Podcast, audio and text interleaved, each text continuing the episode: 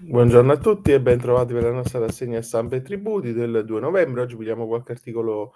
eh, soprattutto qualche articolo eh, di ieri. Il primo che commentiamo è quello dei pignoramenti da settecento milioni, articolo di Giuliano Mandolesi sulla mh, Italia Oggi, con la nuova modalità di pignoramento eh, mirato dei conti correnti attraverso il dialogo facilitato tra le esclusioni degli istituti di credito. Si stimano a regime circa settecento milioni di euro in più l'anno nelle casse dell'erario. A parità di azioni di recupero sarà più alto l'incasso e si ridurranno le attività non proficue verso soggetti privi di consistenze patrimoniali. Attualmente la riscossione coattiva da esecuzione immobiliare, pignoramenti di somme presso terzi, genera incassi per circa cinquecentosettanta milioni di euro all'anno, importo che si stima dovrebbe più che raddoppiare grazie alla nuova e futura modalità di cooperazione applicativa per eh, i pignoramenti tra agenzie delle entrate e riscossione di istituti di credito, portando l'introito annuale a uno virgola venticinque miliardi di euro. Queste sono le informazioni contenute nella relazione tecnica allegata alla legge di bilancio duemilaventiquattro, il cui testo è stato bollinato dalla Ragioneria dello Stato dopo la firma apposta al Presidente della Repubblica Sergio Mattarella.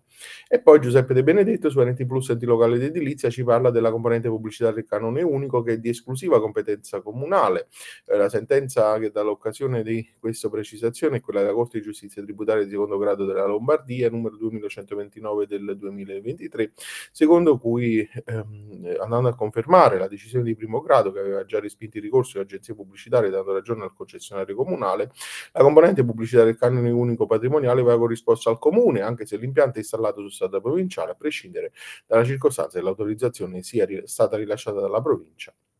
E quindi si tratta di una delle prime province, pronunce d'appello che affronta la controversa questione riguardando l'individuazione del soggetto attivo del canone in caso di impianti pubblicitari installati su strade provinciali fuori dal centro eh, abitato. E poi le modifiche proposte alla disciplina del Cup nella bozza di decreto eh, fiscale, l'articolo di Alessandro Merciari su Nt Plus enti locale ed edilizia. Nella bozza, insomma, ci sono un po' di norme che vanno a cambiare la mh, eh, disciplina del Cup, in particolare l'articolo ventisei comma uno lettera A, eh, mh, eh, che modifica la disciplina del comma ottocentodiciassette ehm, con l'aggiunta del fatto che gli enti determinano le tariffe con criteri di ragionevolezza e gradualità, tenendo conto delle, presa- delle popolazioni residenti, della rilevazione ehm, dei flussi turistici presenti nel comune e delle caratteristiche urbanistiche delle diverse zone del territorio comunale, nonché della ritraibilità economica e dell'impatto ambientale delle occupazioni delle esposizioni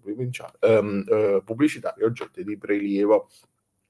Eh, molte sentenze di tribunali amministrativi hanno infatti evidenziato nel bene o nel male il comportamento di pubblica amministrazione e hanno voluto far valere la possibilità di variare il gettito atteso attraverso le modifiche delle proprie eh, tariffe. Infine eh, troviamo l'articolo di eh, Pasquale eh, Mirto su Nt Plus enti locale ed edilizia, che eh, parla di Imu e di abitazioni dei militari, per i quali resta l'obbligo di presentazione delle dichiarazioni. La Corte di Cassazione conferma con la sentenza ventottomila novecentotrentuno del duemilaventitré l'obbligo di presentazione della dichiarazione a piena decadenza per l'agevolazione relativa all'abitazione dei militari,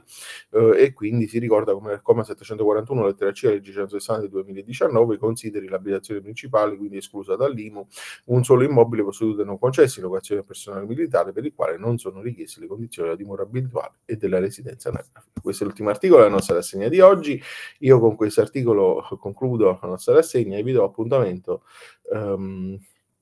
alla prossima, arrivederci.